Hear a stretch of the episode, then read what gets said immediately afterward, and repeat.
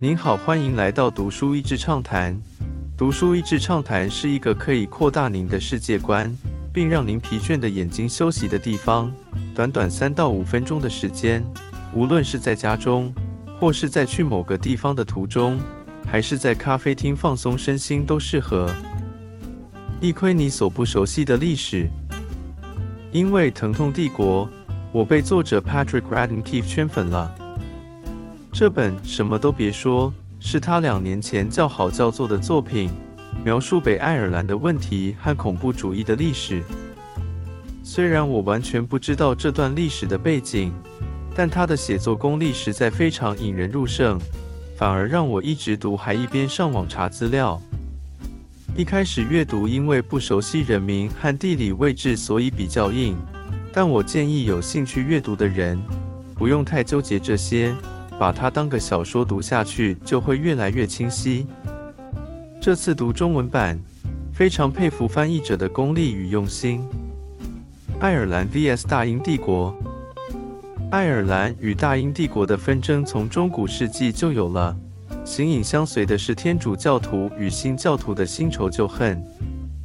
信奉者同一位上帝的双方，竟然是彼此最大的仇人。直到二十世纪初，爱尔兰独立后，混合者双方人马但英国保皇派占多数的北爱尔兰，就变成那个仇恨持续燃烧的灰色地带。独立派的爱尔兰共和军 （IRA） 就成了对立的一方，在北爱尔兰民间有许多支持者，整个武器藏匿和通报网络与天主教平民地区拥挤的住宅区中密切交织在一起。当中有些天真的年轻人想要尝试和平抗争，但他们碰上了无情的暴力压制。那股失望的感觉在一些人心中逐渐变成仇恨，认定只有暴力才是解放唯一的路。书中好多这种故事，在这些年轻人的心中是为理想而征战，甚至不惜用各种激烈的绝食手段表达理想。但从另一面看，却是伤害到平民百姓的恐怖主义活动，而且当中的间谍、双面谍、三面谍不可胜数，而他们对于自己人当中的叛徒或是抓霸仔报复更是残忍。到头来，最让人害怕的是自己人，而多年后，他们也意识到，这些报复对方的行动，往往杀害更多的其实是自己人。保密不太成功的学术计划，就在双方九零年代开始转向和平谈判时，共和军其中一名领袖变成主要的和解者。这对那些暴力第一线的同袍来说，简直是最大的背叛，好像他们赴汤蹈火打前线，却被自己人收割。而当时那些暴力行为因和解，瞬间让他们理想主义战士的自我价值被冲击。变成伤害无辜受害者的凶手。因多年来保密防谍的氛围，大多数人对这段历史守口如瓶。但就是有这么一个机缘，让美国波士顿学院历史教授进行一个学术研究计划，前提是内容保密，直到当中的人都过世。当年的参与者开始讲述尘封已久的秘密，甚至逐渐变成一种帮助自己抒发的告解。想要一吐为快，但没有想到保密没有做好，开始有消息泄露出来。其中一人过世后，加速了秘密泄露的速度；其他人还活着，甚至共和军那名领先还活跃于现今政坛。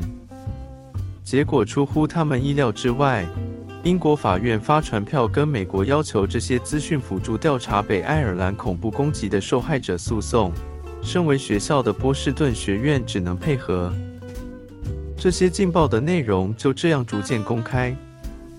但其中还是有一些未解之谜，也就是本书最大的悬疑之处：是暴徒还是烈士？不同于一般历史书籍英雄主角的故事，这本书的视角是两个女人，一个是带着十个孩子的寡妇珍·麦康威尔 （Jean McConville）。